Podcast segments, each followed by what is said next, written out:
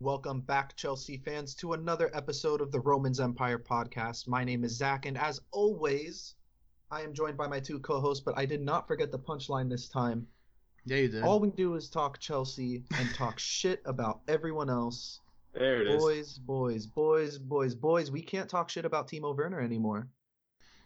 Yeah, and now that we're back in the top four, we have even more right to talk shit about everyone else. So There we you know, go. like before, like before we were lacking legitimacy, but now it's like, you know, you can. I- our words have some have some credence in it. You know. I think before there wasn't too many of everyone else. And now that we've climbed up the table, there's there's a significant amount of everyone else now. Does that make sense? Exactly. No.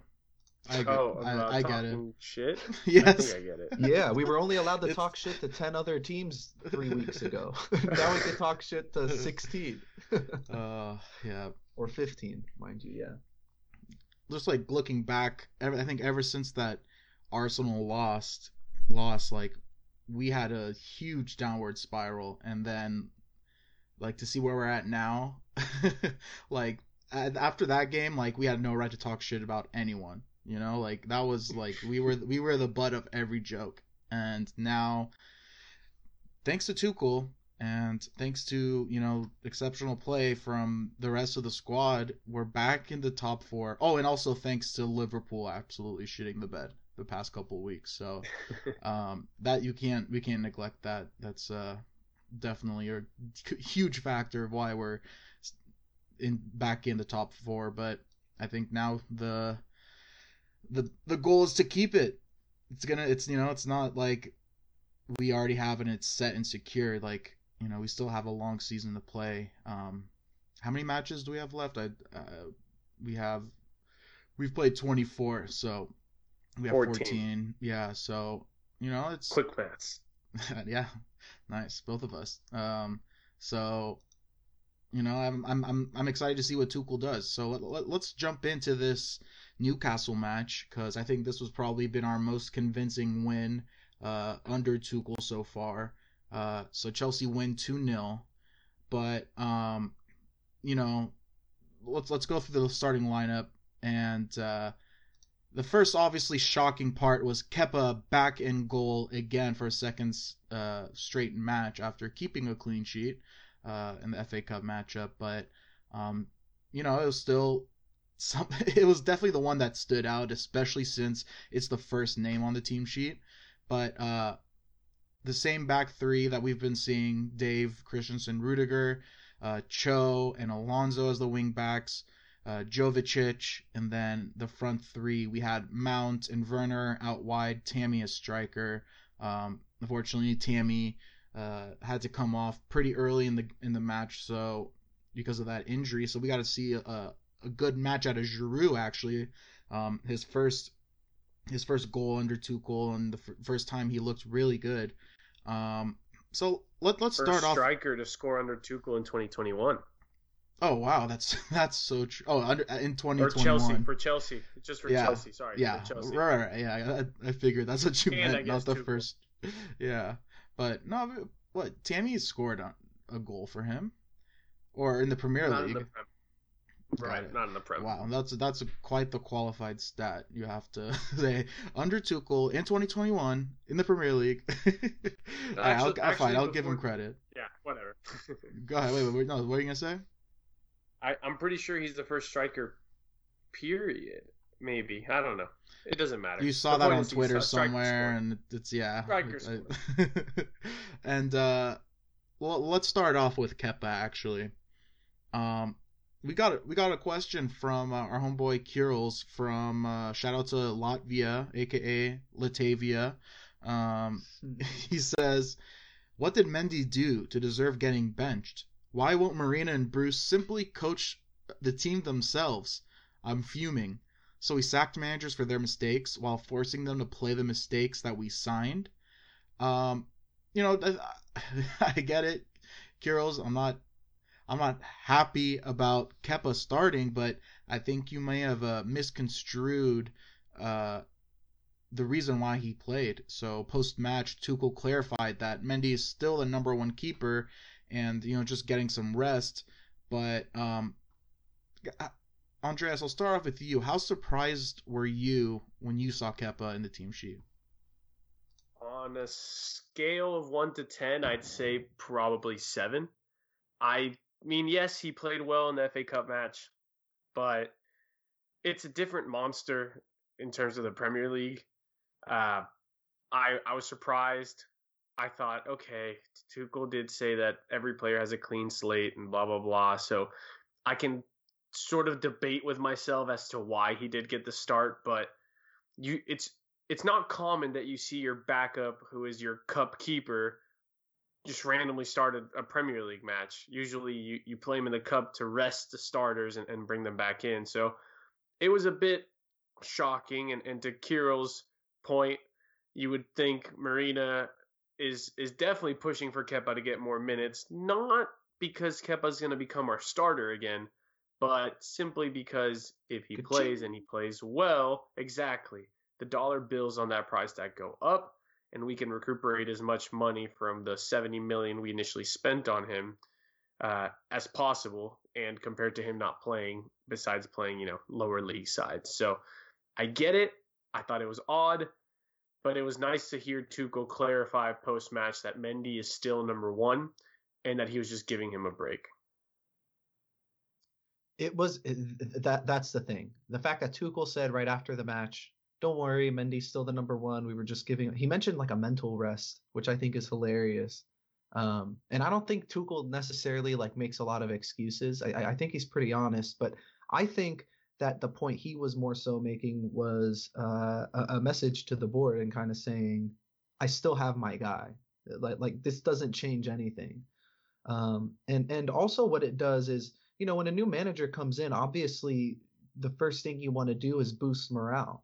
Um, and I think Tuchel's done a really good job of that so far. And, and I think with Kepa, you're seeing it um, come to fruition on the pitch. Um, he didn't necessarily have too much to do in the game, but when he was called upon, he made the saves. Um, so yeah, I mean, I guess that's a positive. Andres, to your point, I definitely think it's a matter of the club trying to get, you know, to recoup some of that fee. Um, we've lost. I, I think we lost at least half, um, if not more, and I think that's being a little generous um, on on his 70 million. So anything we could recoup on that is going to be a bonus for us. Um, but yeah, I mean, to, to Kirill's point, I, I guess what I want to say is I'm not shocked. Um, I was probably at about a five when I saw the team sheet. Um, I, I had a feeling Tuchel was going to pull something. I just didn't know what, and Kepa, the Kepa selection was it. So um, I guess that's why I wasn't too surprised. It's just it's nice to see the manager come in and kind of give everybody a fair shot and say, hey, look, every single spot on the roster is still going to be up for grabs, and everybody's still going to get their chance. Just be patient. Um, because I think the one thing that's important to remember here is, you know, the six or seven new signings this year aside, um, the team was never cohesive, uh, you know, from November on. So that's what Tuchel has to get down first. So I think, you know, him giving playing time to everybody, boosting morale, that's the first step. Now he got Werner scoring, which we'll get to in a little bit. But um, yeah, no, it's I'm gonna be sad if I see Kepa again in the Premier League. I'm not gonna lie, but um, but yeah, it, it was it was definitely refreshing to hear him uh, mention that Mendy's still the number one because all match long we're sitting there wondering for the whole 90 minutes, you know, is Kepa playing well enough to play again? That's the that's all I could focus mm-hmm. on, uh, more so than the match, especially in the second half when it got boring. Yeah, like not not just to play again because Zach, I hate to break it to you, but we will see Kepa play probably another match uh, in yeah. the Premier League. But the question that came up in my head is, is he going to challenge Mendy for the number one spot? Because two clean sheets, come on, man. He, he, dude, he had some big time saves, and I, I mean, don't know dude, if they were I'm big not, time. I I, I, I think guess. I think he made I think he saved big time everything. For him. He yeah, saved everything he by his standards for sure. He yeah, saved, I mean that, he saved everything he should, and that's all we've asked him. That's what that's what yeah. we've asked of him, and he has to be able to perform. So now that he's finally performing, you got to give him credit, Zach, of doing the that bare Shelvey minimum. free kick, the Shelvey free kick in the second half was way if, was way easier to save than the Luton cross, right? Yeah, but if Kepa didn't get his hand on it. but if Kepa didn't get his hand on it, that's a goal. It doesn't go in. That's a goal. No, if, if Oh. uh, Oh, but- you're talking about Shelvey. yeah, Yeah. yeah, yeah, not the Luton goal, but um, that we don't need to talk about. Um, but but before we uh, jump into the actual match and the players that did play, just uh, got another question regarding uh, the players that we didn't see uh, start or play. Um, and this question's from Ron, aka Bone Daddy Cool, aka Bone Daddy Deluxe, aka Bone Daddy Supreme. He asks, Another game where Pulisic, Ziyech, Chile, Zouma, and Kai were non-existent.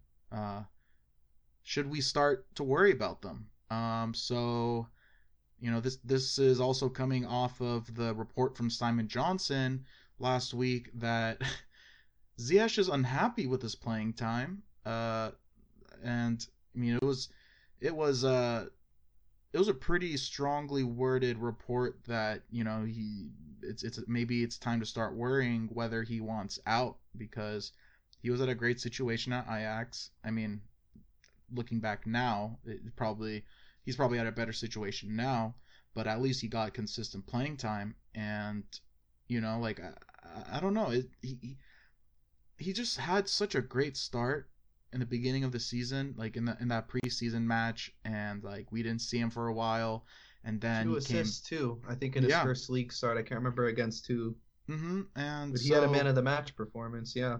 so I, I it's I don't know what to uh, blame for his you know lack of playing time, uh, but also I mean obviously he hasn't been performing well his last couple outings, so that is a contributing factor. But I don't know, it just doesn't make sense to me. Uh, and then plus the rest rest of the guys, Zach, uh, what what did you think about the exclusions and maybe specifically Ziyech?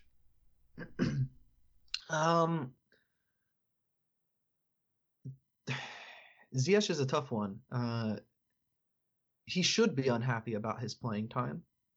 Um, and he should be a little bit concerned because I think out of all the signings um, that we made this summer, I think Chilwell and Ziyech were the ones that Lamps probably co-signed more than more than the others.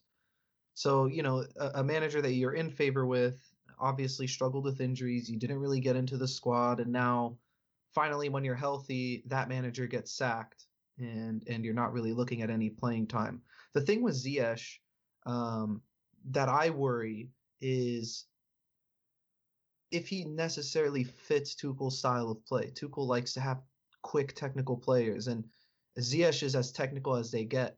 Um, but in terms of the uh, of the quickness um, and, and and the fluidity of the front three that we like to play with, I don't necessarily know that he's as good of a fit um, as you know all of our other options there. Now Tuchel said after the match that uh, that he you know primarily sees Werner playing off the left of a striker.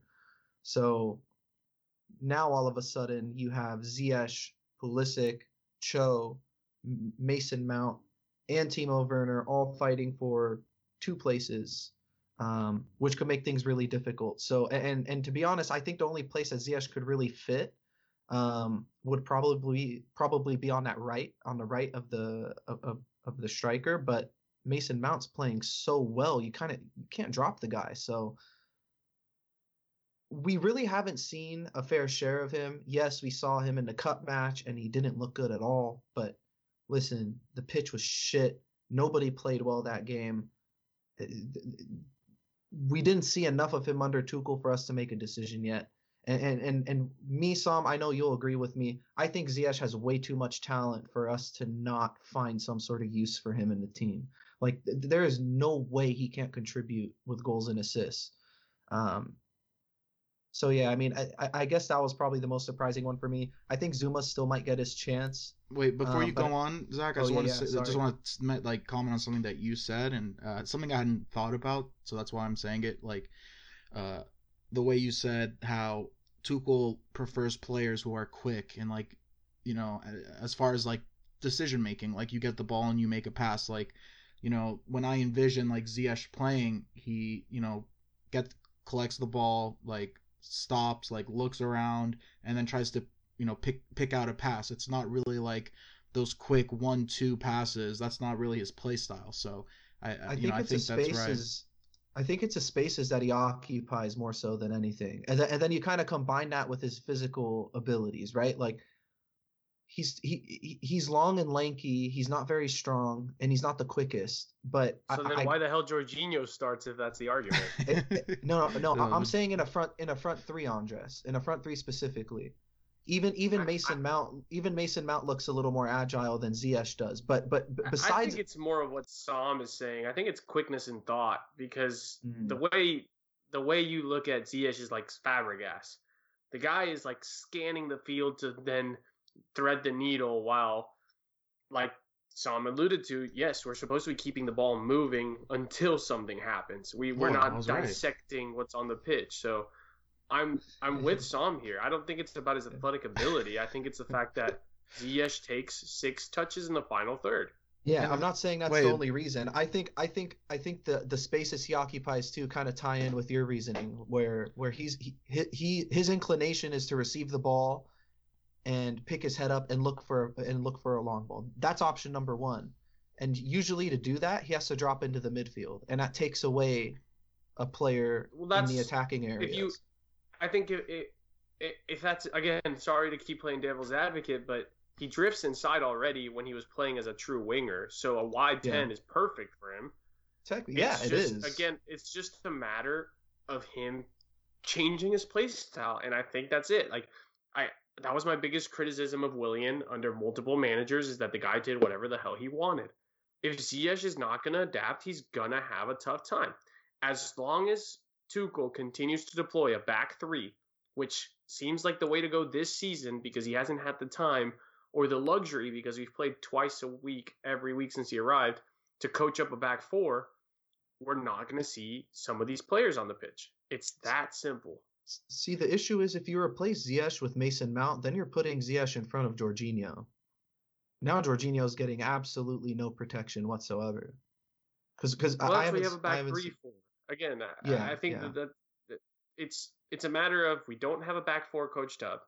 Ziyech, what for whatever reason, is not getting the minutes because of fit of style, but everyone else that's listed, I think, will eventually get their shot. I think Pulisic falls under the same issue as Ziyech, uh, in terms of like you said, there's only one spot available right now, and if and if Werner, who we'll touch on later, continues playing well, then for sure only one spot, and that spot's filled by Mount, who is also playing well. So Pulisic and Ziyech in the list that Ron mentioned are probably the ones that are in most trouble based on the formation.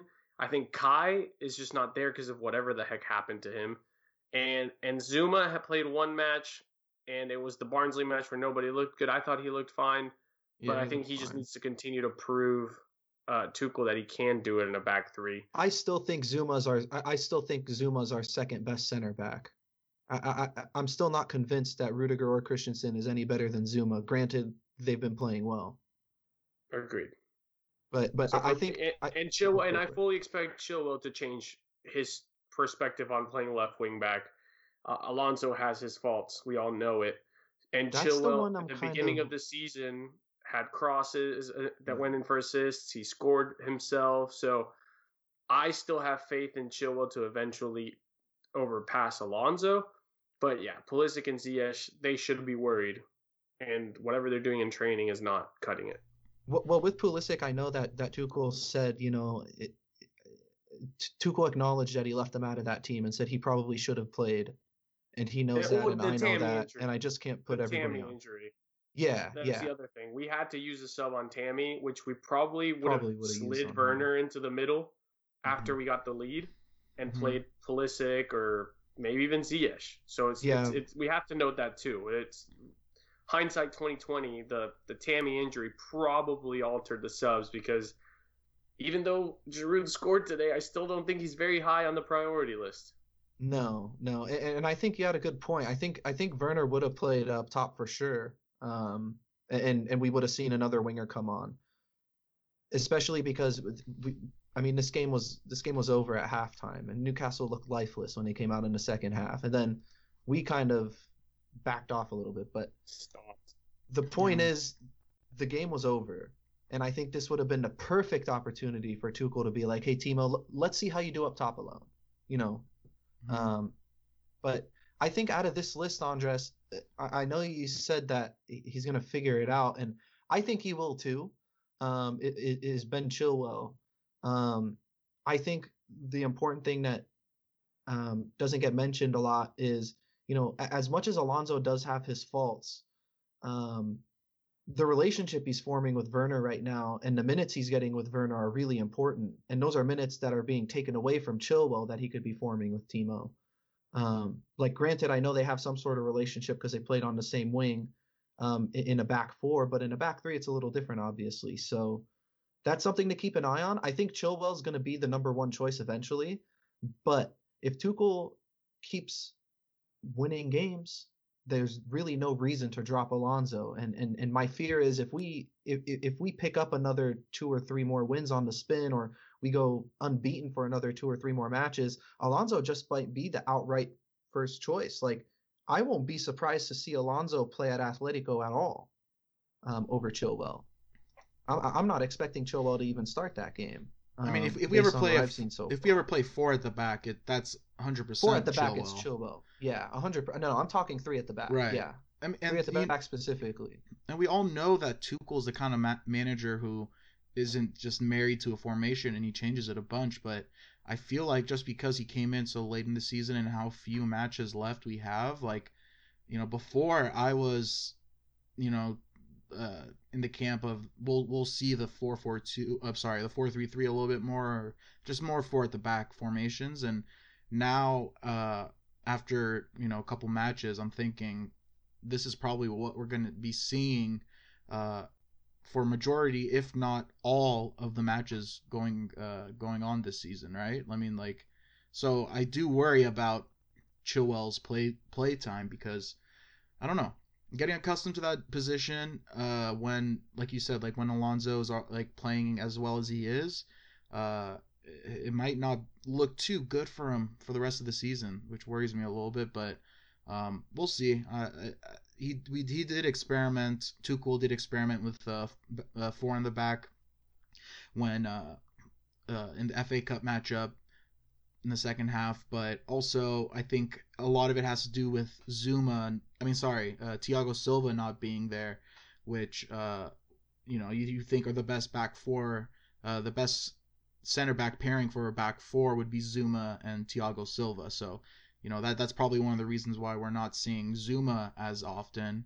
But um, the the last name that we mentioned on this, and then we'll get into the match, was Kai Havertz and Andreas, uh, I know you tweeted about this, and I saw this earlier, but you know, with Tammy being out, uh, you know, do you think that this could be a uh, an opportunity to see some Kai Havertz at striker? Definitely. I mean, first off, we need to get him healthy and practicing. Whatever the heck is keeping him off the pitch, we need to get that situated. But Havertz, would be perfect for this role. He can drift slightly wide, he moves the ball quickly, he's got a good finish in him, and he's got a good final pass in him. So even if it's not him scoring, he can facilitate Mount and, and Werner. We've seen his connection with Werner already. Yeah, I mean, I think the guy would be perfect for the role. In my perfect Chelsea 11 in a 3 5 2 under Tuchel, or a 3 5, what is it? No, it's a 3 4 2 1 under Tuchel he is my center forward. Uh, so yeah, I I want to see it. I think he's he can kind of dive in into the midfield as a false nine. I think he can even make the runs in it behind. He's physically a big guy, so if we can get him to stop thinking this is the Bundesliga, that role could be all his. I like the sound of that. I'll tell you. Like that, Zach? I like that. I like the sound of that. But but I also think that that um, he'd be suited as one of those inside tens too, um, or floating tens as as they call it. It's I the thing is when Tuchel got hired, it's clear that that the first thing he had to do besides boosting that morale was I got to get Timo I got to get Timo and Kai going. Like we spent way too much money for those guys to be flops. So we got Timo going and he put together a system and a style of play to to to kind of, you know, put him in positions to run the show. and, and and he's doing a great job at that. I think this formation too fits Kai as well. Um, I don't necessarily think we're going to be seeing four at the back as soon as we all think, um, just because of how well Kai works with this. He can either play in the middle or, or as that as that floating ten role, and he would be ideal for both. I, really can't think of any major flaw in him playing either position, or ma- or major gripe, I guess I should say, with him playing either position. And I think the beauty of having him um, would mean that you could probably fit another winger on the pitch, um, a guy like Pulisic or Ziyech, who could come in and just give you that extra bit of creativity. And now all of a sudden you have two elite creators, um, you know, playing with playing with Timo, who's who's going to be making runs in behind. I don't know, man. I, I I'm licking my chops at the thought of this, but the thing is, the kid has to get healthy 1st mm-hmm. um, and and and also he hasn't played in forever. So I'm not expecting him to come into the team right away and just start banging in the goals, but um, I do expect him to start playing immediately once he's available. Um, just because, you know, Tuchel's been so eager to have a look at him. Um, you know, obviously there's that German connection, and and the fact that we spent, you know, what 70 million on him over the summer. Um, you know we kind of can't afford to have another flop like that so and, and, if 70 million is spent you know the board's going to make you play them so oh hell oh we didn't even mention that yeah he's going to get playing time for sure he's going to get league starts um probably over you know other players that deserve it even when he doesn't that just seems to be a chelsea thing doesn't it yeah and and it looks like kai is like has about a 25% chance of uh returning this upcoming match. So, um, I mean, it probably won't be in the start. He could make an appearance, but um, it's, it's it's not looking too good. And we're still waiting to hear back on the um, severity of Tammy's injury. So we don't even know how long that he'll be out for. So um, that's something to keep an eye on. So those are always tricky though. The ankles. I know the mm-hmm. ankles. They don't really know or the real Achilles. severity. It might have been his Achilles. I, I don't think it pretty, he he fell completely under Lascelles' body, so yeah, but he probably wouldn't have been able to but, continue at all if it was actually. Yeah, but he was thing. still walking on it when he. I mean, I only possible, partially tore my Achilles, and, and and my calf damn near rolled up the back of my leg. I I couldn't flex my leg, like it just got stiff and stuck in that position. So I don't know. When'd you tear your Achilles? I don't remember this high school. Remember my walking boot? It was oh, a partial tear. Oh, partial tear, right? Right, doesn't yeah, count. it was doesn't. I mean, it, just it, kidding. It, it, it doesn't. It was count. almost. It almost would have been better. It almost would have been better if you tear it completely. Because when I went to the doctor, they, they told me they're like, if it was torn completely, we could do surgery. But now you're stuck in a cast for four months and you can't do anything. So. Zach trying to make himself look like an expert, and he never even to- fully tore his Achilles. Uh, right. but let, let, we're 20, 28 minutes now into the pod, and let's let's now actually start talk, talking about the match uh, a little bit later than usual. But you know, right off the bat, the team was bringing a lot of high energy into the match. You know, along with the usual possession we've come to expect under Tuchel. Um, we had a really nice chance early on from Marcos Alonso. Um, it was at the keeper. You know, could have potentially won between his legs, but you know, good save by him. Um, and you know, a couple other chances. Then in the 18th minute, Tammy was taken down uh, by how do you pronounce his name? Lascelles. Lascelles. Lascelles inside the box. Um, first of all, uh, you know, I'll make I'll note that the commentators were arguing that Tammy was shielding the ball, and that's probably the reason why it wasn't called. So, uh, you know, to make things worse, Tammy came off injured Im- immediately after. Uh, he tried to play it off, but you know, everyone watching could tell that he was going to come off the pitch. So, uh, I'll start off with you, Zach. Uh, was it a penalty first of all? And uh, do what what the commentators say even matter at all? Yeah, to... it is a penalty. It's yeah. a penalty every single day of the week. Yeah. If that if if that tackle happens at, at at the at the halfway line, it's a yellow card. Any day of the week. Good point. I, I, I was kind of I was kind of baffled that that it didn't even get reviewed and it didn't seem like it was reviewed. Normally, um normally we get the camera angle of like, you know, the big screen saying that that, you know, VAR's checking the goal and You'll see the ref stand at the center of the pitch with his hand on his ear, trying to listen to what you know, whatever the jackass over the microphone saying. We didn't get any of that. It, it it felt like this referee was so confident that this was not a penalty, that this officiating crew was so confident it wasn't a penalty. That we're just not going to give it. We're not going to look at it. Not a big deal. Don't worry about it. Um, I don't see any way how that's not a penalty. And and and to the commentators, uh, whether he's shielding the ball or not, it doesn't matter. Tammy gets studs to ankles before we see Lascelles' foot hit the ball. What else do you need? By definition, that's a foul. I, I, I don't understand. I really yeah, it's don't. like it's And- like the fact that he made contact with the ball means that all the previous contact is justified because he his toe, you know, hit the hit the edge of the ball. Like I don't agree with that. And I, It- your it's point, just a is- shame oh. because he's playing well too, Tammy. Like like you, I really felt like the start of this game was, you know, I, I texted it in a group chat too. After we scored the first goal, I'm like, uh oh, like goal fest incoming. Like, granted, Tammy wasn't on the pitch yet, but I had that feeling from the beginning. You know, I I- knew we were gonna do well, and Tammy started the game out on such a positive note. He was combining with Timo. He was dropping off into space, holding up the ball. He got into dangerous positions twice. He actually got kicked in the ankle twice too. Uh, we're, Um, we're talking about whether it should have been a penalty or not. Whether he was hurt or what Well, how that affected the game is, you know, the ref's not going to take that into consideration. Whether he was hurt or not, that's not that's you know it's, It's, a penalty.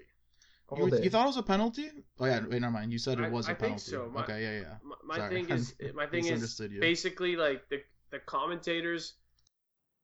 They can't if you argue that because a player basically looked for contact, it's not a foul. Like that's written in the laws of the game. If if I do a body feint and then I get hit because I tricked the defender, that's the point of the body feint. That's the part of the reward of trying to do a skill move or shielding the ball is that you're putting yourself in a position where the defender is going to lunge at the ball. If you shield it and he hits you, then you did the right thing. You protected the ball for one. You you would have kept possession if he didn't lunge it, and if he did, you're taught that you're going to get the foul call. Period. Like It's the a reason for VAR is to is to make sure that we prove errors wrong, and both the ref on the pitch and the ref at VAR got a mistake. That's simple as that. Because Lascelles hit Tammy before he hit the ball. Period. You hit the player before you hit the ball, and it's not body like shoulder to shoulder. That is a foul.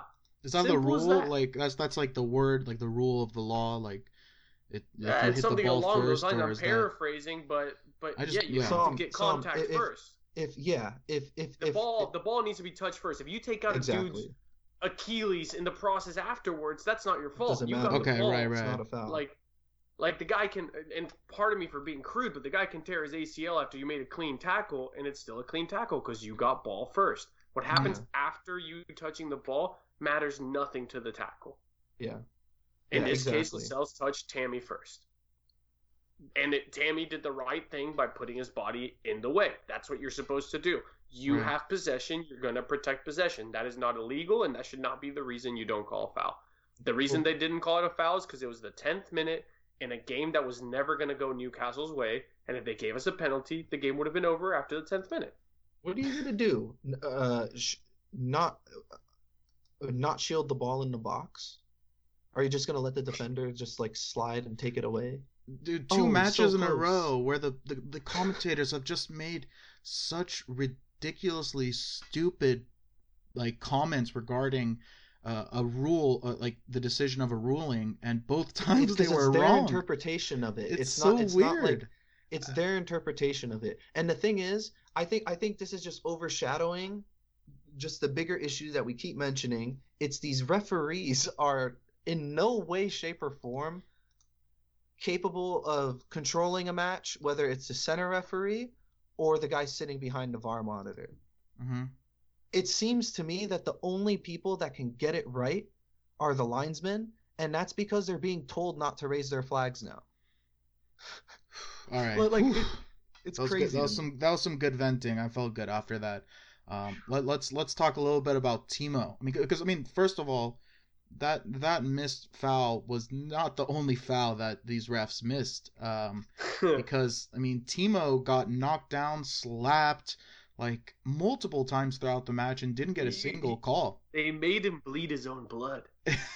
Nobody makes me bleed my own blood. Uh, And you know, I think that might have pissed off uh, Timo a little bit because he he fucking exploded after that. Uh, starting off with the assist, uh, you know, an individual run down the left, uh, really threatening cross that eventually found uh, Giroud slots in the easy chance. That was beautiful. Um, and then you know, after a few tries, finally gets his own goal and scores after 100 days, 1,000 in game minutes, 14 matches, and 31 attempts without a goal. Finally, he's back on the score sheet. Uh, and it looked and it got reviewed. It was close. Like, did it cross the line? Was he offsides? Like, there's Oh so many God. things that could have gone wrong, and you can just see the smile on his face after it was reviewed. And the best Adorable. part, the best part is, he smiles and he runs down the pitch and immediately gets slapped in the face again. He got elbowed in the face. No call. Yeah, again, like it, it was literally in the same shot, the same As camera shot. Got Yeah. him smiling, happy about the call. Kick off. He runs around. He runs down the field and gets elbowed in the face. It was pretty It's like- funny. you know uh, in in in college i i worked at the ymca and i'd go to like these different like elementary schools and teach these pe classes and and, and that shot reminded me of like the wave of emotions that these kids can go through within a span of like five seconds where a kid could be so happy he just scored a goal or a basket and then all of a sudden a ball comes out of nowhere boom smacks him in the face. Now it's like the worst day ever. And Yeah, i just felt like crying and that just that just totally reminded me of it because now he has his hands in his lap like he has his hands in or his hands over his face his head is in his lap like he's hunched over. It was just it just kind of fucked up his moment but man i mean this was this is exactly what we needed um uh from from, timo dude i, I it, it's it's it's about time um but to be fair to him and and i know andres you're probably going to mention it the guy doesn't have to score goals to be effective in the game, and, and he spoke on this um, and said that he's been happy with his performances. His Tuchel's come in like he hasn't gotten his goal, but um, he's seen the positivity in picking up penalties and assisting his teammates um, and playing the full 90 and doing some of the defensive work even. Um, so he's kind of taking everything in stride, and it it tells you a lot about his personality. I, I everybody that's saying he's he's Morata and uh, 2.0 and you know he's he's on that level it's it, it's completely false. Um, I think the guy's a step above uh, uh, uh, the rest, and I mean that mentally. He just he, he he has the ability to see the game in another perspective through a lens that's not necessarily one that a striker looks through. A striker only looks at his goals that he scores, and Timo's kind of seeing the full picture. Um, but yeah, I mean, he he got his goal against Newcastle, which is great. He got an assist too. And Sam, did you ask Black Emoji's question? I forgot. no, I didn't. You want to read it? Yeah, I'll read it. Sorry, I just kind of spoiled it. But Black Emoji asks, um, when does Timo score next? And I I, I only ask because I was gonna say I, I think he does score against Southampton. I don't think there's any way he doesn't um, in the form he's in. So, you know, unless and in the uh, form they are in. Yeah, yeah. I mean, I mean, unless unless Lascelles doesn't come flying out of nowhere, you know, all the way from Newcastle, you know, to the south coast to slide tackle Timo, um, he, he should score, and he, and, and, you know, he, he- he had two goals and an assist last time we played Southampton. ah, he he did, So- Timo. Yeah, two goals and an assist to Kai Havertz. Wow. Well, I guess So- Vestergaard is not the greatest uh, matchup for Timo, is it? I mean, it- he chipped the ball over him and the keeper last time, so I don't know why He not. burned him. He scored I his think nicest goal. that- Yeah. Didn't we I tie that, that- match? Yeah, Three, we gave up a last minute free kick goal, three to three. Yeah, but that's okay, beside yeah. the point. Gross. Cool. That was uh, Oh, back when our God. defense wasn't figured out. Mendy wasn't here yet. Uh, yeah, that was a different Chelsea. But Yeah. Timo looked great, man. I mean, he's got 10 goal contributions in the Premier League. So say what you want. I still think that's pretty damn good, especially when he played out of position most of the, the fall. Uh, yeah, let's let's let's time. He he's got the smile. He's been playing well already. He's got the goal now. I think he can score this weekend too. I think there's no way he doesn't start. whether it's at the left 10 or as a striker. We won't we don't know. It honestly wouldn't be shocked if we do deploy him as a striker cuz Yeah. I don't know if Giroud who had to play basically a full match will have quote unquote the legs for it. You get Pulisic or Ziyech involved also, which we would love to see. And and yeah, feed the beast. Let the guy try to get some more under his belt. Um, I still think Jorginho would be the penalty taker, even though Timo just scored. Um, but I wouldn't be surprised if he scores again in the next seven days, whether it's here or whether somehow it's against Atletico Madrid. The guy, the guy's been playing well, and and the guy's streaky, and that's something that people need to understand. He's never been like he gets a volume of chances, and they come in waves. And he had a hundred days of of no Premier League goals. Well, maybe we're gonna get a hundred days of a lot of Premier League goals. Ooh, Uh, like maybe I'm being overly optimistic, but that's just how it feels. Like he's been trending up. Like he, the stock on Timo Werner continues to increase, and the goal only makes it jump again. So I expect big Mhm. things for him in the next month. Timo not to the forget- moon. His his shit, all the shit that he's been getting, um, is definitely taken out of context too, guys. Because i- i- it's not like he was the only person not scoring for us. I think him TMO not stomps scoring. to the moon. What? What'd you say? TMO, like GME, TMO stomps Yeah. to the moon, dude. He just Timo. stole my joke and said it like ten seconds later. Oh, nice. No, but, hey, let me give my answer real quick. My Yeah, answer of when Timo scores next uh, is I think it's it. Why does it matter? It doesn't matter, to my opinion. Like, uh, you know, if like you guys have both been saying, he doesn't need a score to contribute. As long as he's playing well, I don't care with- when the next. I don't care if it's another hundred days. I I I'd, I'd like it for not to be that long again, but if he can continue playing the way he has the past couple matches, uh, and you know the way he's just, I mean, just because that one assist, like the way he slowed down and just sped up again, uh, and the the quality of the ball, uh, it was it was stuff that I didn't think he had in him. Uh, like was stuff that I thought that, you know, we saw him playing out wide uh, as a winger as opposed to where he's playing now, which is a little bit more narrow. Um, you know, uh, we get to see a lot more of that, and it's uh, it's really exciting. But um, let's talk a little bit more about uh, the rest of the match. Wait, before I move on, actually, Timo had another chance.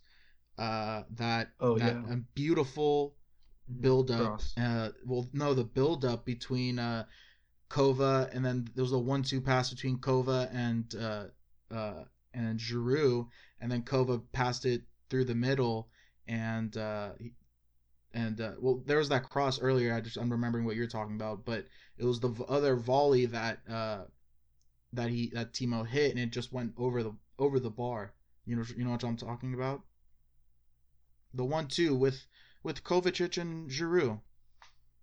Yeah, I think I do know which one you're talking about. That was that one was like it should have gone in. I think that you know the one that you're talking about the cross like T- Timo should have put that away. That was just not the best uh the best technique, but the other one that he missed, that was like he did everything right and it was just unlucky that it didn't dip uh quick enough. like I, I swear He that one should have barely- gone in. he barely scored this goal. Yeah, that's what to I'm saying. fair. They, they tried to take it away from him, but no. Um, okay, let, let's talk about Cho uh, real quick. Another amazing performance. He's really just t- completely seized control of that right wing back spot, um, and it's been phenomenal. But for some reason, the guy's allergic to shooting. Uh, and instead of taking a shot on his left foot, he opts to uh, pass the ball to a guy in Kovacic who hasn't hasn't scored a goal for us in what a year and a half it feels like. but I mean, for some reason, Kovacic only shoots it when you know it's crowded outside when the, the box is crowded and he's standing outside the box. Like, uh, it, those are the two things that it just it it I don't know what's going on with that. I mean, Zach, what do you what explanation do you have for Cho's uh, reluctance to shoot the ball and instead opting it to to pass it to to Kova? To only Kovacic. Yeah, it seems he like wouldn't it. pass it to anyone else but Kovacic. And that was the most frustrating thing ever because Kovacic is actually getting himself into really good positions. Like Sam, I disagree.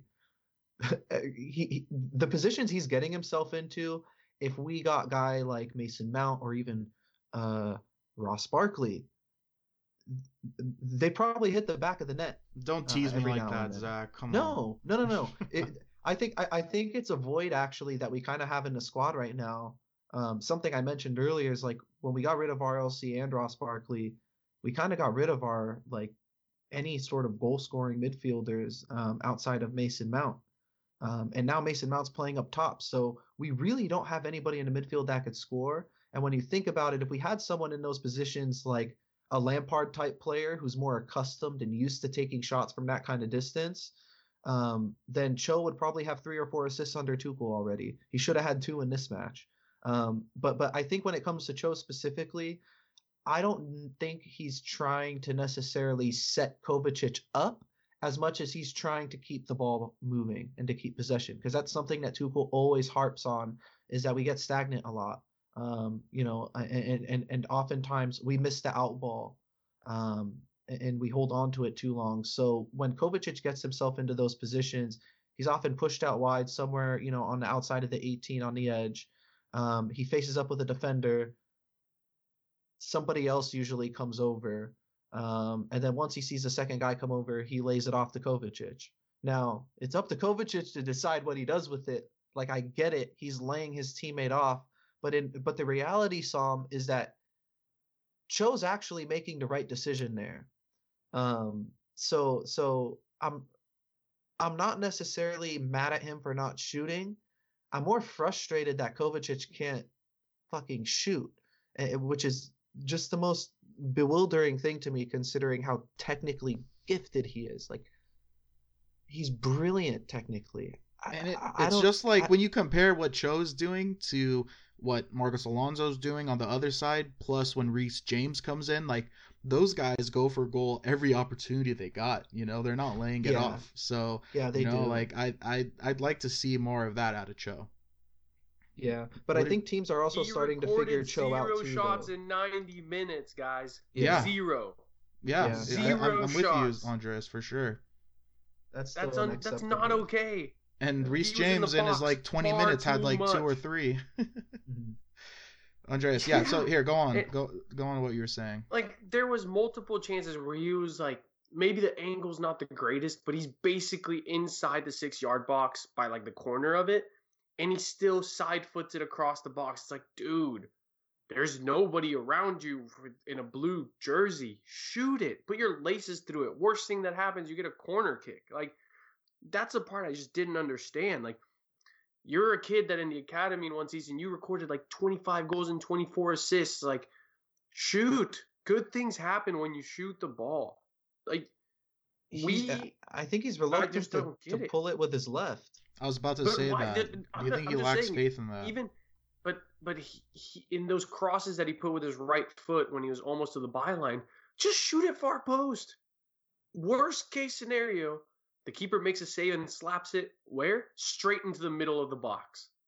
Like when you're that over the ball close, you get that keeper, right? Like the keeper is not going to catch a ball if you blast it from that distance. Just put it on frame. That's which all I'm he asking at that point.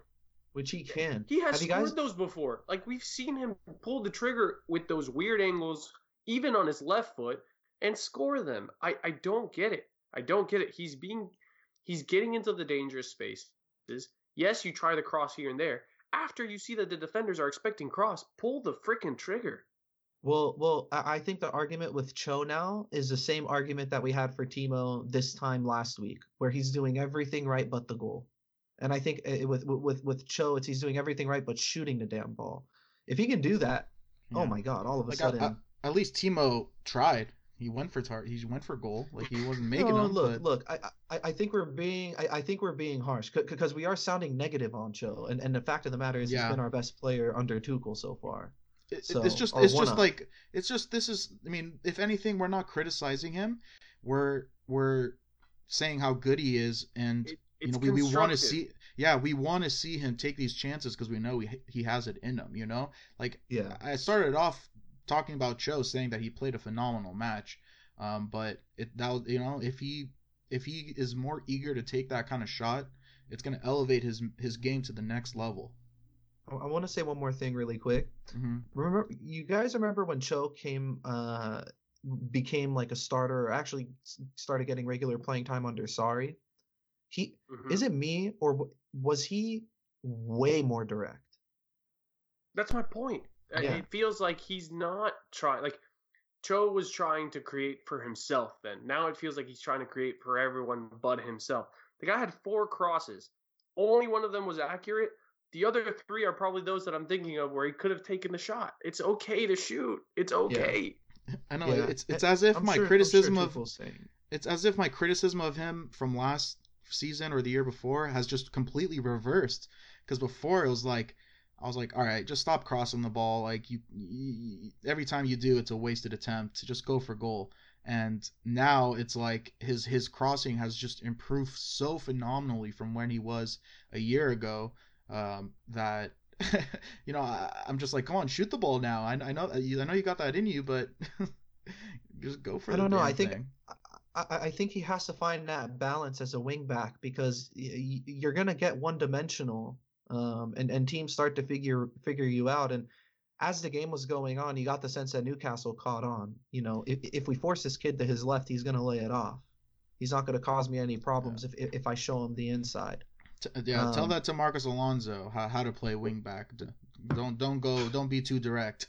go for well, I guess Mar- well, you know what though, to be to be fair to Marcos Alonso, he's the perfect definition of somebody like you said, Sam, that that does mix it up. I mean, he, he finds himself in the box more often than not. That's just the type of player he is. He gets on the end of things. But he he does play the cross when it's appropriate and he does, you know, shoot the ball when it's appropriate. His crosses but- aren't good though. Well, his Joe- crosses Joe's good crossing's been amazing. Well, yeah, because Marcos Alonso can't get a separation from a tortoise if he tried. But Sure, yeah, exactly. yeah, Facts. Any other? and, and one last thing go on. Cho, Yeah. I, I just want to say like we're not. It's not a criticism in his performance. I just feel like in the second half, a lot was happening down that right side, and we Mhm. just didn't score. Like I, I got into a conversation with one of the members of Austin Blues, and he's just asking like, how come we're the only team that has yet to explode and have a five 0 six 0 Lord forgive, seven or nine nil, like some of these big clubs. And it's like, man, I get we were struggling to create under Lampard for a while, but like we're not struggling anymore. Like we're winning 2 0. What is why be afraid of pulling the trigger? Like Cho was afraid of shooting. Kovacic, we agree he should probably not shoot unless he's like five meters away. And and then you have Mount like rushing a left-footed shot, which was a great chance, but it was rushed. It's just we tried so hard. I, I let me rephrase that. We make simpler things so hard sometimes. We are more than capable to put five goals past this Newcastle side. The chances were there. We were even capable of doing that to Tottenham a few weeks back. It's just that these players are just now thinking, oh, well, I don't want to be the guy that messes up, maybe. And then you decide not to shoot. Or with Mount, you're thinking, oh, I don't have time. But in reality, you probably did have time to relax and just slot it to the far post instead of trying to put all the power behind your weaker foot. It's just, I, I'm not Mhm. understanding. And, and we could just be dominating these people. Like, everyone's complaint is like, oh, Tuchel only played, his teams only play 45 minutes. And I think that players just get too in their head when we're comfortable. It's like, it's okay that we're comfortable and it's okay to try things. We're up 2 0. That's, that's, that happens sometimes. We can score more. We can. Just relax. I'm not sure it, uh, how much of it is them trying to like, like out, them restricting their play out of fear of you know being the guy who messes up a build up or a play like that. Like, I mean, maybe that's in the back of their heads, but uh, you know that that New manager, you never know. well, I well, don't know. uh, b- b- Yeah. but but to be yeah. honestly, wa- You're in his watch Man. City. Look how many times D- De Bruyne or Bernardo or Sterling are the guys that messes up a build up.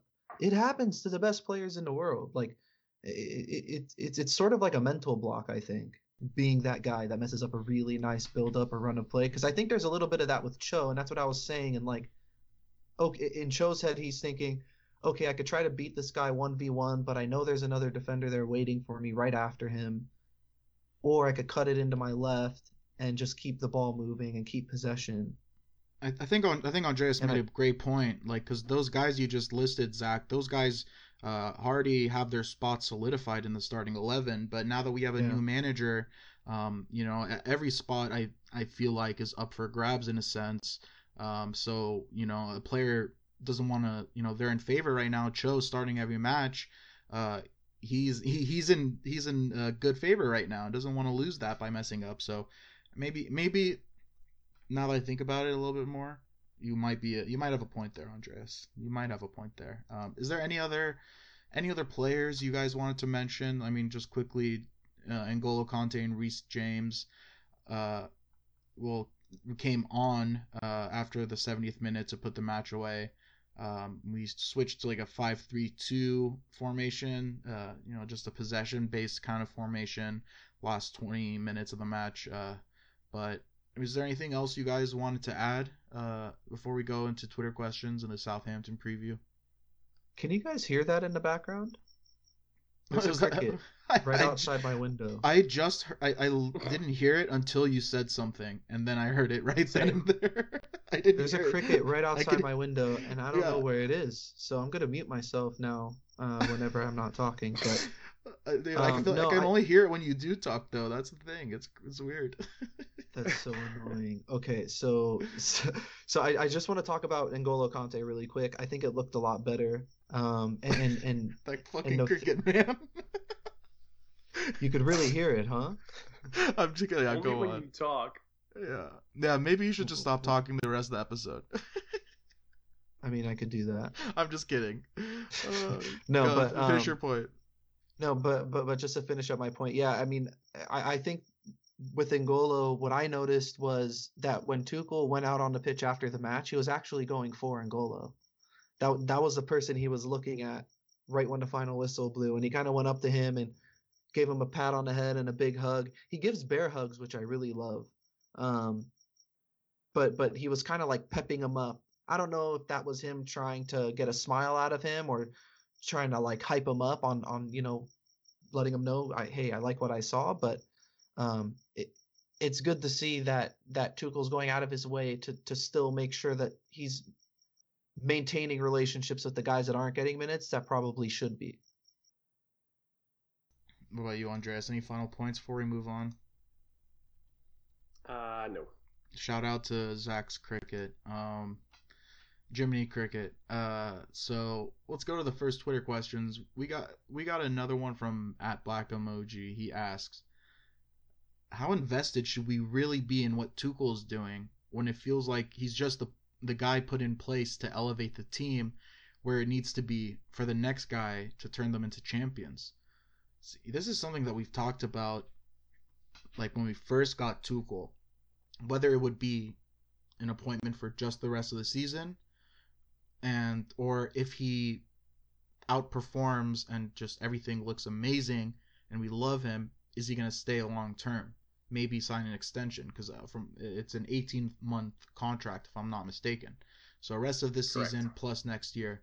Um, so you know i think what i said then and i still hold to be true is that if you have a guy that you know for a fact you want to be your next manager and he's available to get, um, then I think you have to let go of Tuchel no matter what he does because if you think there's a guy out there who you, who is going to be the next, you know, is the perfect match for our team, um, and you can kind of guess of who I'm uh, might be alluding to a little bit, but um, you can you have to move on from Tuchel because there might not be another opportunity to, to sign this guy. And you know, we had we kind of made that same mistake with Frank in that he had a really good year, and you know we were sold into the fact that he would be our long term solution, and then things kind of fell apart this year.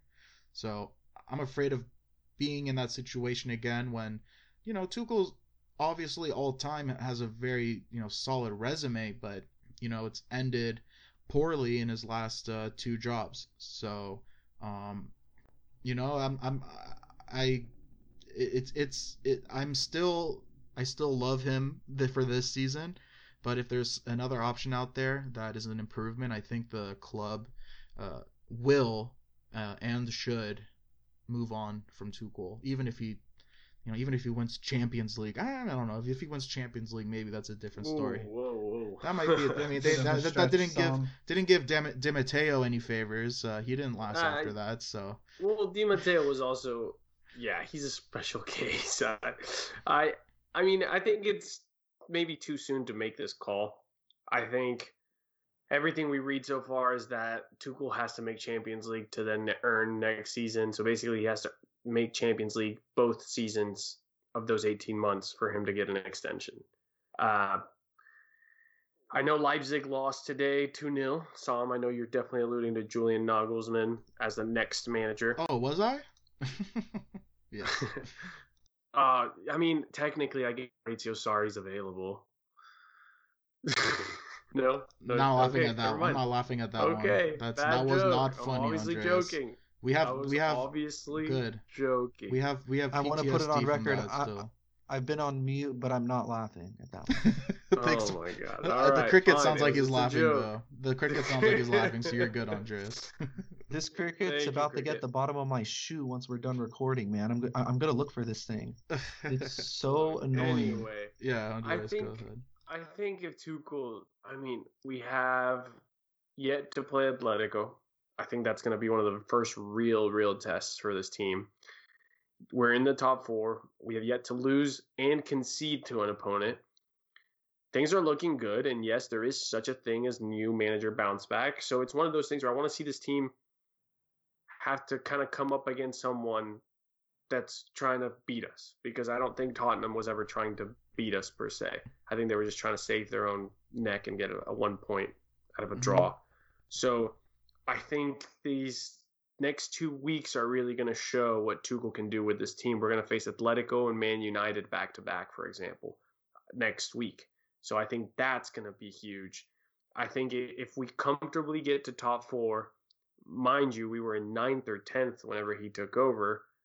It's tough to see him get the axe if he's built rapport with the squad and, and maybe rejuvenated some players. Maybe not only the fact that he fixes Timo and Kai, but the fact that he also makes players like Kovacic, Jorginho, Alonso usable. I still think this summer is going to be a tough summer to sell players.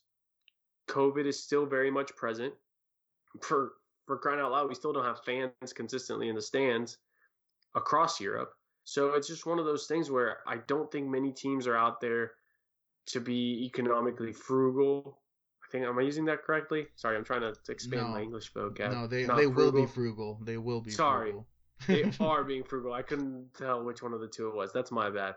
But the point is, I don't know if people are going to be spending, even if we're dropping these fringe players' price to 25 million. Maybe the across the board, we're going to see a different strategy from from clubs to to how they scout their next signing. So, I mean, it's one of those things where it's tough. I, Tuchel is not a manager that's he's not like a big Sam or a Tony Pulis that you bring for six months and just your job was to keep us from relegation. Now, now we're going to go get our guy. It, it, he's not that type of manager. And if he does well and things are going well for Chelsea, and then he gets to actually have a off season, get some of the signings he wants in, it's it's tough to see them not riding out the 18 months because that's the beauty of the 18 months. If we mess up next year, there's no need to extend him. And if he does his goal of the six months, it's it's tough to not just let him ride it out. That's my issue, and I get it. Nagelsmann might be there, but I I don't see Bayern firing Hansi Flick after he's won the, the not. double. Definitely and that's that's like one of the few places I can see him going next. I don't see a club like Madrid getting Nagelsmann. That that's not the type of signing. They need a Galactico manager, and and Nagelsmann is kind of like a the cool new flavor of the month. So I just don't tho- those just don't align. So I don't think we're missing out on that window if we ride out Tuchel for 18 months. But I still fair, think it's yeah. too soon. No, that's fair. You're right. What What do you think, Zach? And Mr. Cricket. I uh, I I ca- Every time can you hear it, huh? unmute yourself, it gets me every time. I'm sorry. it's Go so ahead. annoying. Um, but yeah, no, no, I agree with Andres on the point of Tuchel. Like, I think, I, I, I think if the guy makes top four, it's it's harsh if you fire him um, or, or bring in someone else. And, and, and to the same point, you know, I, I'm in the same boat. I don't think it's going to be easy to, to, to buy or sell players again. Um, you know, there's a lot of teams that are still suffering. Like you said, the fans are still not even in the stands. That that should tell you something. Um, but the fact that this guy just you know got this group of players to perform immediately, he's improved some of the players that we were concerned about, like Cho, uh, like Timo Werner, um, guys who we started to question uh, their ability a little bit. They all of a sudden they come back into the side and they look amazing. Um, I, I think the work he's done so far kind of puts him in a good position uh, moving forward. Now, uh, the end game is obviously top four, um, and, and and and I think it's also important to note how he does in the FA Cup. I'm not really hinging too much on a Champions League with him because he doesn't even know what his best 11 is yet. Um, and he's about to go into a round of 16. So I, I think that I think putting pressure on him to to do well in that is uh, I think you got to manage your expectations a bit.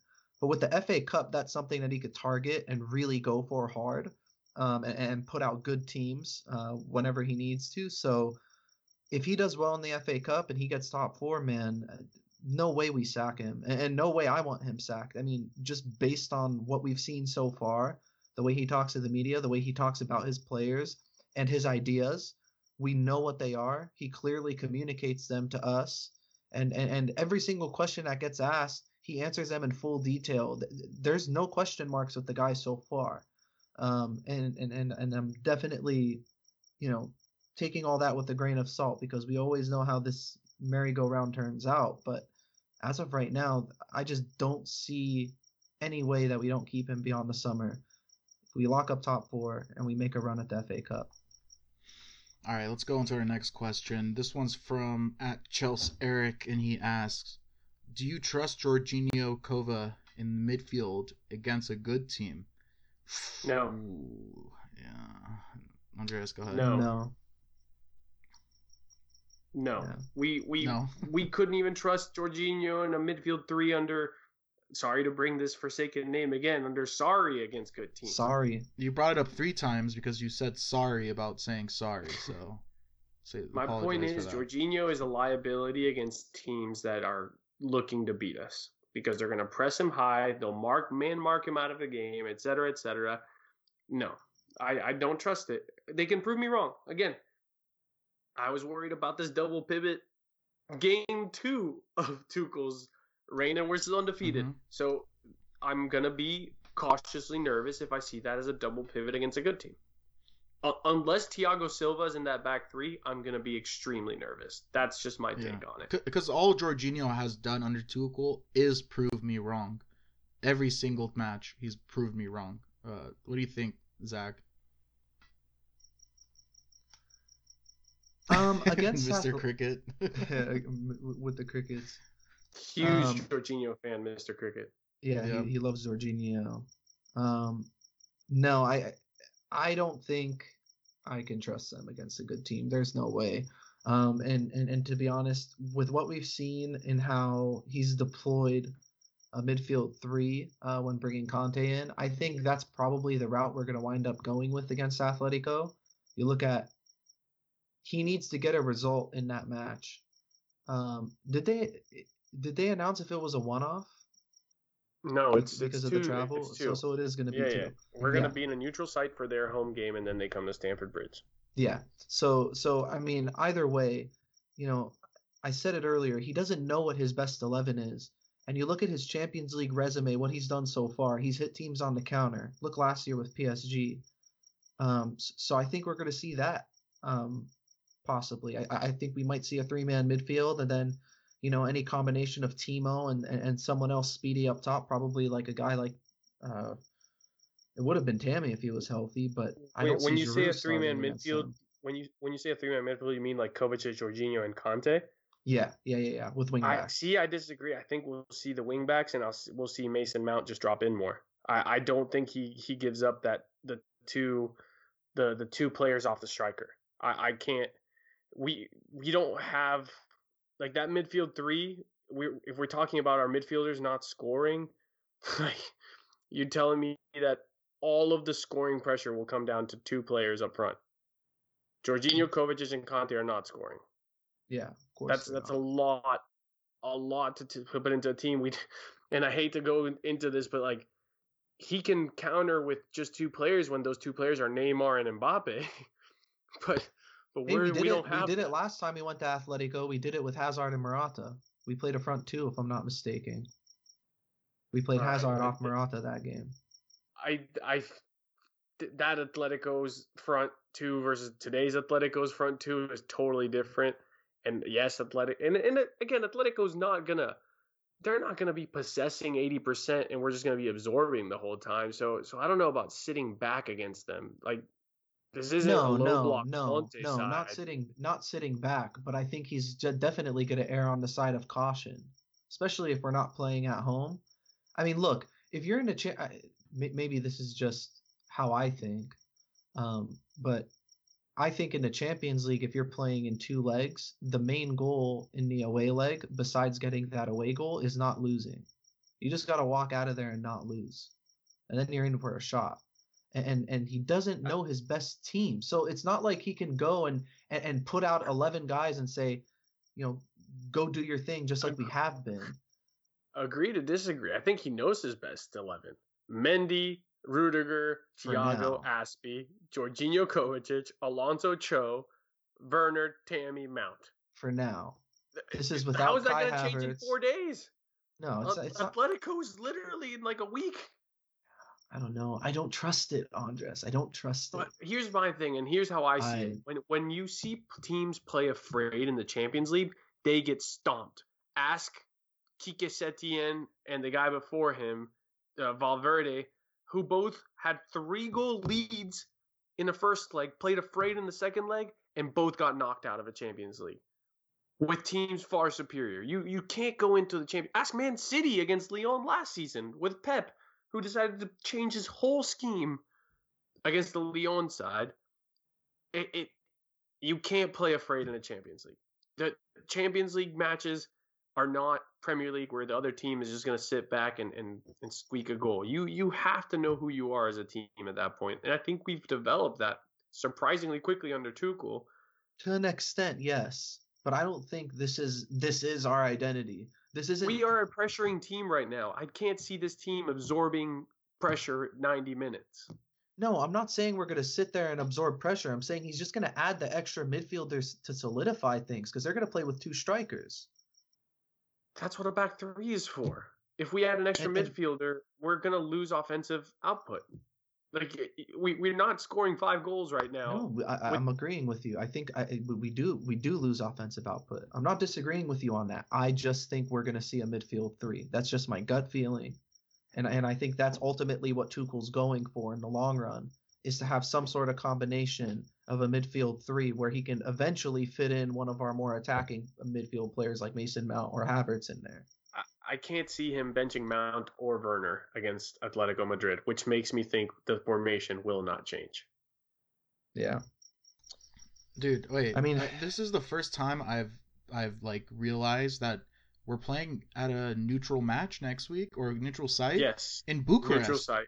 in in Romania. That's crazy. Uh, I did not know that. I mean, unless what I'm reading I right know now there's is a more there has to be more Chelsea fans in Romania than Atletico fans, right? who knows. But uh, yeah, thanks thanks for Romania. Thanks to Romania for hosting us. Uh, we'll uh, we'll take care of the place. Um, so uh, let's let's jump into the Southampton preview.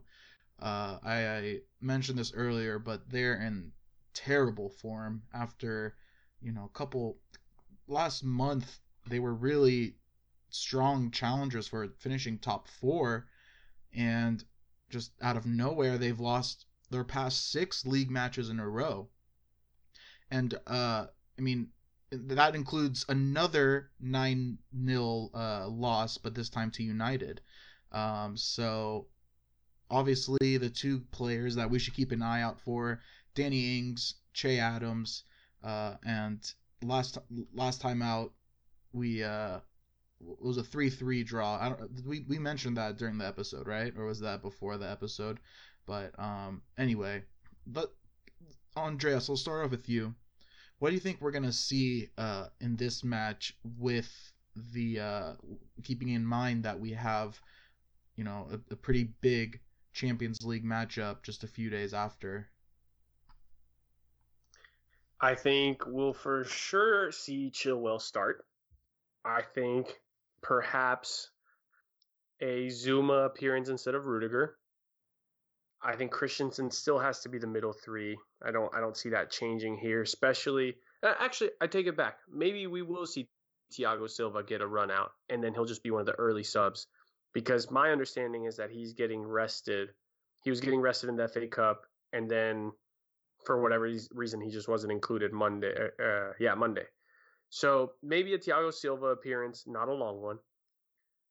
Uh, then I fully expect to see uh, the same double pivot of Jorginho and Kovacic. And we talked about it beforehand. I don't know if Giroud is the right guy to start in this match, but I also don't want to see Timo play a full 90 minutes. So one of Pulisic and Ziyech will start in that front three, but the people getting subbed out for me will include um, Timo, Thiago Silva, and potentially Mason Mount. So I just think those three players won't play a full 90. What about you, Zach? What do you think about our starting? If Thiago is if Thiago's healthy to play against Southampton, he sh- his ass should be on the bench, not in the game. he should be resting for Atletico, just in case. I don't want I don't want to rush him back. I don't I don't even want to rush him back so he could play 60 minutes. He doesn't need he doesn't need the time to regain his match fitness. He doesn't need any of that. He's had a 20 year career to do it. So um yeah, that's my take on the Thiago thing. I hope we don't see him. Um but with that being said, if we don't see him, we're probably going to see a little bit more of Christensen.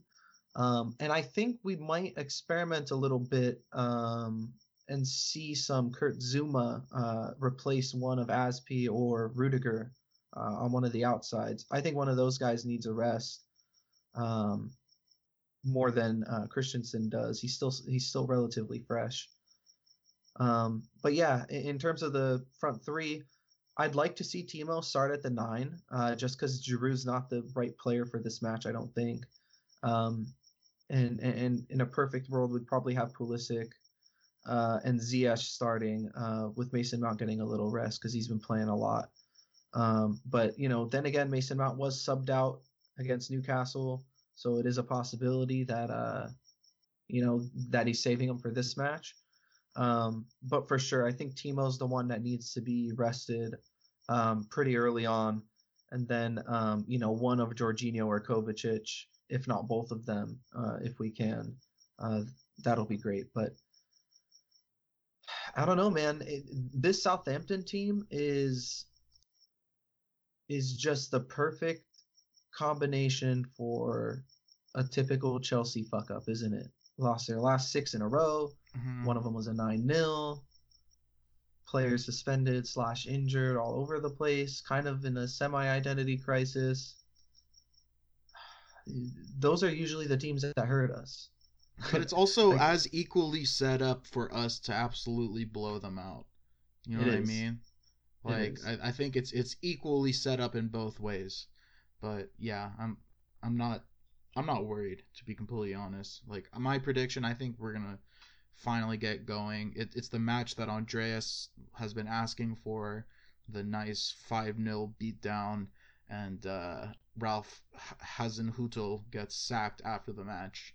no, I'm just kidding, but I have an, I have a I have a stat for you. We're oh. actually oh. uh, unbeaten in our last seven matches away at St. Mary's uh, in the league, and the last time Knock we lost. Wood.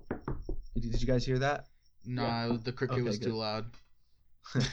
well, in that in in March of 2013, that was the last time they beat us. And believe it or not, James Ward-Prowse was still in their starting lineup. Mauricio Pochettino was their manager. And wow. we had the German Messi, aka Marko Marin, in our starting eleven that day. Nice. That might be one of the reasons why we lost. Just th- just a just a guess. It, it also to add, Tuchel has some uh, experience managing against Hasenhuttl when he was at uh, when they were both in the Bundesliga. So Oh, their head to head, their head to head matchups, Tuchel uh, three wins, Hasenhuttl one. So uh, he's got his number on him on that. So um, I'm not. I I'm like. Though, so I hope we don't like. I- I hope it's not a nine 0 another one of those.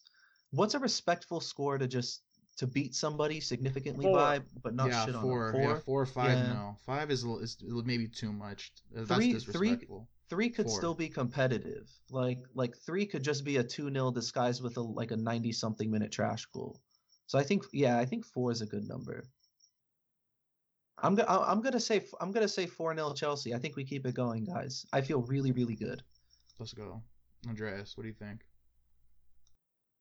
I'm gonna say just two, so they can then tell me, prove me wrong, and score more. Because I've been asking for more, and then we don't get there. So I'm gonna undersell them and say two 0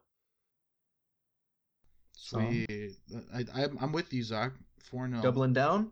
Four 0 Let's do it. I I, I think I think it is gonna be four 0 I really do. Or maybe Burner scores again for me. Burn, yeah, hundred percent. That that goes without saying. Um, should we bring Marko Marin back for this one though? Speaking of, I'm good. I'm good on that. yeah, yeah, I think so. But anyways, I mean that kind of brings us to the end of this episode, guys. Um, so if you're listening still, uh, make sure you're following us on Twitter at Romans Empire Pod. Uh, we're also available uh, via email. We've gotten some of our uh, fan interactions via email, which has been great. Romans Empire Pod at gmail.com. And until next pod, hopefully three more points in the bag. Keep the blue flag flying high.